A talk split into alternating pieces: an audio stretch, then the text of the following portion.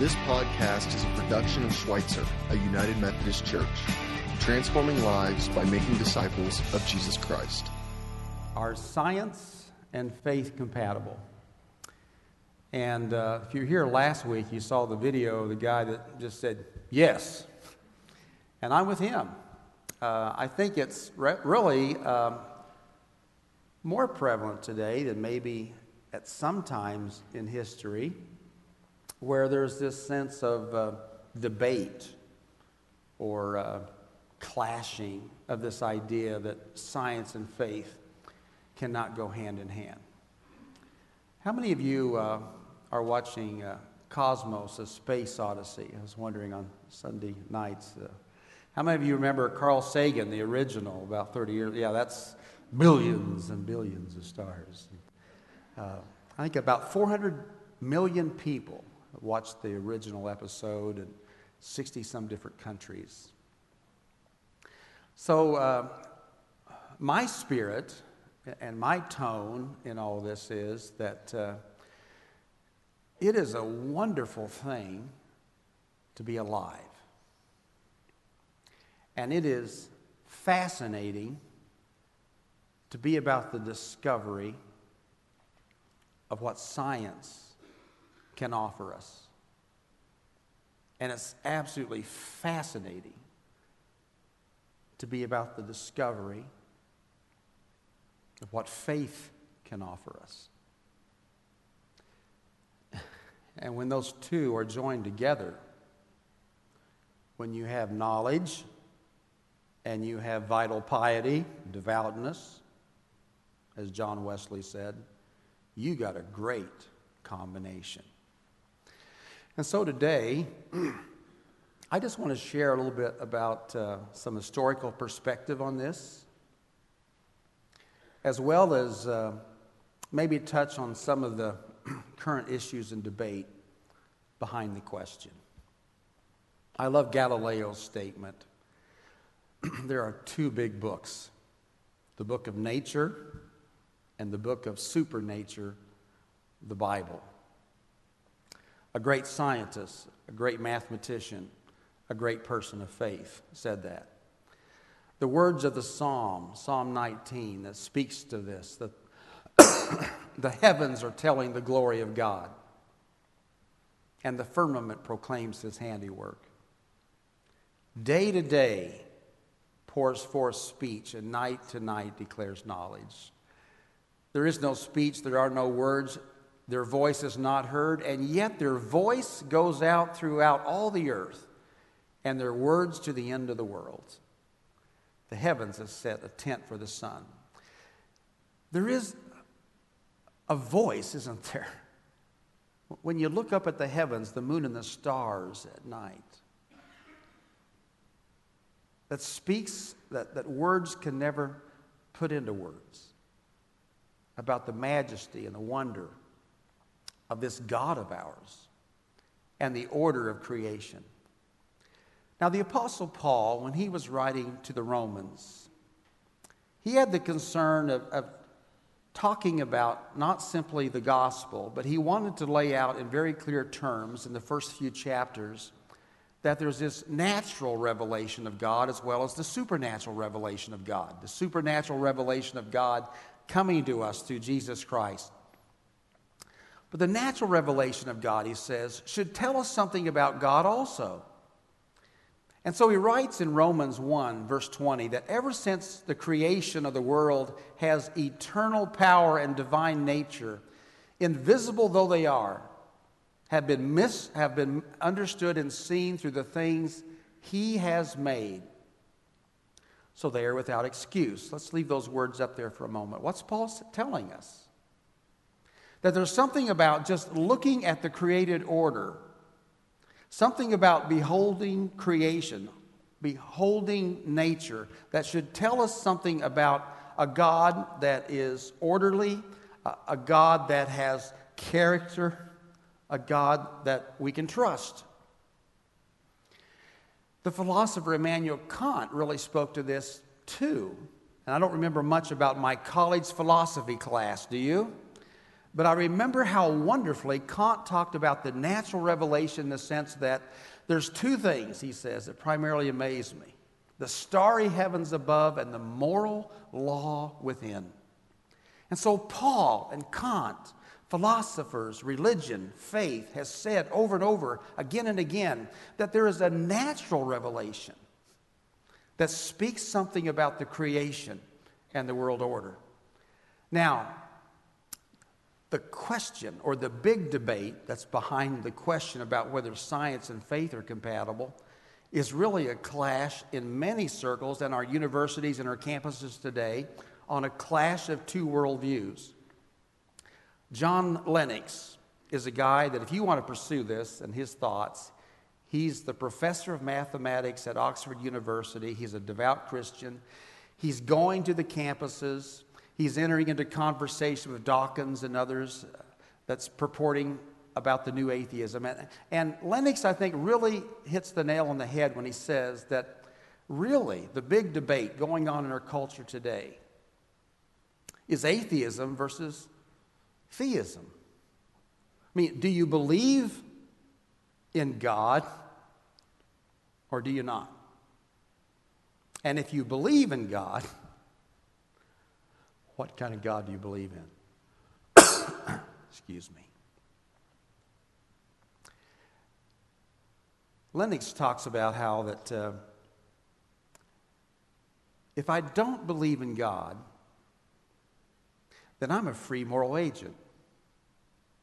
I can kind of do whatever I want to do. I don't have to answer anybody because there is no ultimate justice, there is no ultimate judge there is no sense of moral character that I must be responsible for. I remember as a young person thinking about this. Thinking about, you know, if there isn't really a God, I don't have to worry about my actions or my accountability. So I think there is this spiritual dimension that Paul's talking about, that Kant's talking about, that Lennox is talking about, that's behind the debate. So, what is so prevalent about this new atheism movement is that there is no one ultimately we have to answer to. And if that is true, my friends, when theism is diminished, I would suggest to you that things become more chaotic. And our world becomes more unraveled and our culture becomes more disintegrated. And while I'm an optimist at heart, I think we can see these things happening before our very eyes. Now, confession is good for the soul. The church sometimes has been in error. The church sometimes is too narrow. The church sometimes is not open to scientific fact or reasoning or thought. Copernicus and Galileo, great people of faith, with their findings that went against the teaching of the church, that went against the modern, uh, the thinking of the day, the heliocentric view of the universe. Know that the earth did revolve around the sun. Uh, these scientists, these learned men were excommunicated from the church or they were put under house arrest. And while there may be debate about the reasons why they were done, uh, what why the church did with them as they did, still the church at times has come across as anti intellectual and not open to truth wherever that source of truth comes from. We have failed at times as Christians to really believe that all truth is ultimately God's truth. So the church needs to confess. Confession is good for the soul. But you know, also, there are people of the other spectrum that also need to confess. Bertrand Russell was a Nobel Peace Prize winner a great learned man, a, a, a great humanitarian. But this scientist of the 20th century, I think, really speaks what became more prevalent in people's thinking when he said, What science cannot tell us, mankind cannot know. Now, that is a preposterous statement. That is not a scientific statement, is it? That's a philosophical statement. If you really believe in that statement, which went away from us, what science cannot tell us, mankind cannot know, you better shut down all the humanities and all the universities. You better shut down the philosophy department. And what some of the, the new atheists are saying is there is no philosophy. shut down all the arts. If you really believe that the only thing that you can know is through science, science. Oh my goodness. How limiting is that? And so, part of the confession that needs to be made as a part of the debate and the culture that's going on is that science is a great, is a wonderful value, but it makes a mighty poor God. That science and faith need each other. So I think these words of these wise persons down through the centuries makes a lot of sense to me. Einstein's statement that science without religion is lame, religion without science is blind. Or the words of Pope John Paul II when he said that science can purify religion from error and superstition. Religion can purify science from idolatry and false absolutes. Each can draw the other into a wider world, a world in which both can flourish. And St. Augustine, centuries ago, fourth century, said, In matters that are so obscure and far beyond our vision. We find Holy Scripture passages which can be interpreted in very different ways without prejudice to the faith we have received. In such cases, we should not rush headlong and so firmly take our stand on one side that if further progress in the search for truth justly undermines this position, we all fall with it. What's Augustine saying? Well, down through the centuries, we can just have this clash that's unnecessary. That science and faith can flourish together and can learn from each other and need each other. Well, let's talk just a little bit about the thorny issue of evolution. Um, I want to just kind of share with you that for me, um, I don't worry about this stuff. I don't have an engineer mind I'm not a mathematician. But to me, the scripture is never written to tell us how the world was created. It tells us by whom the world was created. And there is, of course, this larger conversation or debate that goes on between creationism versus evolution.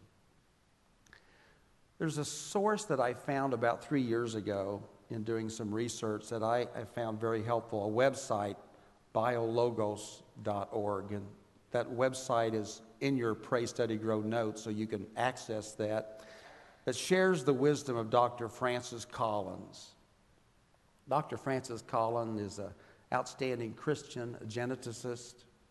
And through his research, they've been able to identify the disease genes and because of the genetic research is able to be predictive about the type of disease that someone is inclined to face in life and how we could be proactive through modern medicine and caring for and counteracting that disease. And so, the same kind of genetic research that lends itself, and we see value in all that. Well, the research and the data studies uh, the origin of the species. And so there's different theories, macro and microevolution. Does a species evolve within itself or does is there an evolvement from one species to another? And there's people of good faith and good science that differ with this. But I love the principle that bio, biology, logos, the word, go hand in hand.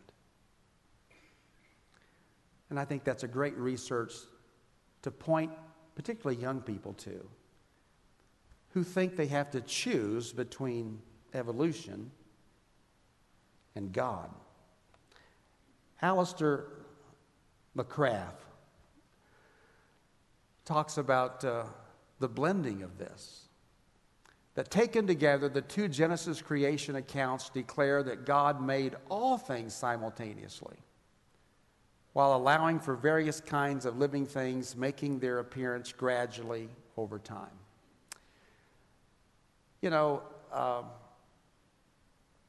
it doesn't it doesn't bother me to think and to believe in the Big Bang Theory. I don't get hung up on the debate about uh, how old the earth is. I do have a little trouble with some Christians who think it's only about 6,000 years old. Uh, is the earth millions of years? Is it billions of years? Did it come into existence out of a big bang billions, 13 billion years ago? But the larger question is however it happened, do you believe that there is a divine intelligence behind that? And to look at the order of the world and the universe and not to believe in that seems to be the bigger leap of faith. So there is this dynamic combination of faith and science. And, and when those two come together, and there's examples of all kinds of fine, learned persons of, of faith and science that, that subscribe to this, the world is better off. I love um, the sharing of the stories of Neil Armstrong. You remember perhaps 35 years ago on that summer night in 1969 when we landed on the moon. You remember Neil Armstrong's famous quote one small step by man, one giant leap by mankind. He also said before he left the lunar surface these words Good luck, Mr. Gorsky. And they didn't know what in the world he meant by that. NASA never understood. Good luck, Mr. Gorsky. They didn't know who Mr. Gorsky was. They thought maybe he was some Russian cosmonaut that he was just sending a code message to. And for years, they would ask Neil Armstrong the question Who was Mr. Gorsky? And Armstrong would never tell them. Until about 25 years after the event, near the end, or near the end of Armstrong's life, he said, Well, Mr. Gorsky's passed away now, so I guess I can tell you the story that when I was a kid and I was playing baseball with my brother in the front yard, and my brother overthrew the ball, the ball landed under the bedroom window of our neighbors, the Gorskys. And while I was fetching the ball, Mrs. Gorsky said, Sex? You want sex? You'll get sex when the kid next door walks on the moon.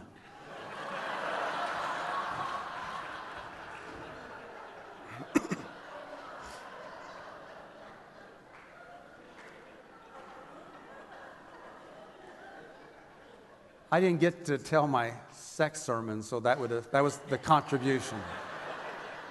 You can see why Jason was given that job. But it was returning on Apollo 11 that Neil Armstrong looked out from his capsule and he noticed this pea sized bluish marble show up in view. And he realizes all of a sudden it's the earth. And Armstrong said, I put my thumb over that, that pea sized marble and blocked it out completely. And I felt very insignificant. I felt very humbled.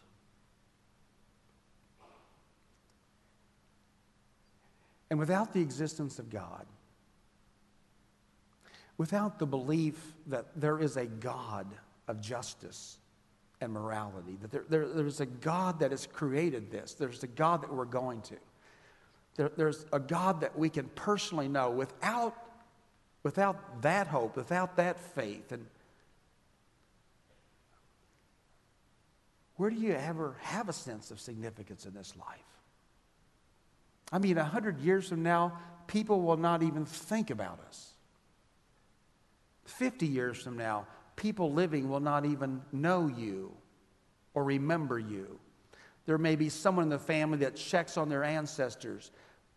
But what gives us significance is this clear understanding that there is a personal God. And the same one that calls in the beginning, God creates the heavens and the earth. That same God knows us by name and has visited this planet. And so the words of Psalm 8 speak to the issues of the heart that science never can. That when I look at thy heavens, the moon and the stars, which thou hast ordained, what is man or what are human beings? That you are mindful of them mortals that you care for them. Yet you have made them a little lower than God and crowned them with glory and honor. I love the words of David Crowder, the songwriter, when he asked the question What was said unto the rose to make it unfold? This creator that keeps creating and recreating and making all things new is known to us, has been visited this planet, is indwelling through the spirit of the believer's heart. It can make all things new. And so we worship this God. We worship this God in the laboratory, in the observatory, in the sanctuary and in our hearts. And we know this God by faith, not a blind faith. I encourage you to investigate the faith. I encourage us to use reason and our scientific minds I encourage you to look at this book. I encourage you to look at, like at Luke's gospel when he says, I investigated these things. I want you to know, and I'm writing to you about this Jesus Christ. I, I, want, I want you, I want the world to pursue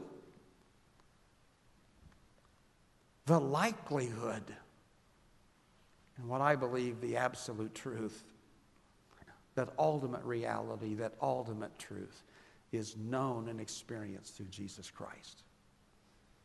That by faith we understand that the worlds were prepared by the Word of God, so that what is seen was made from things that are not visible.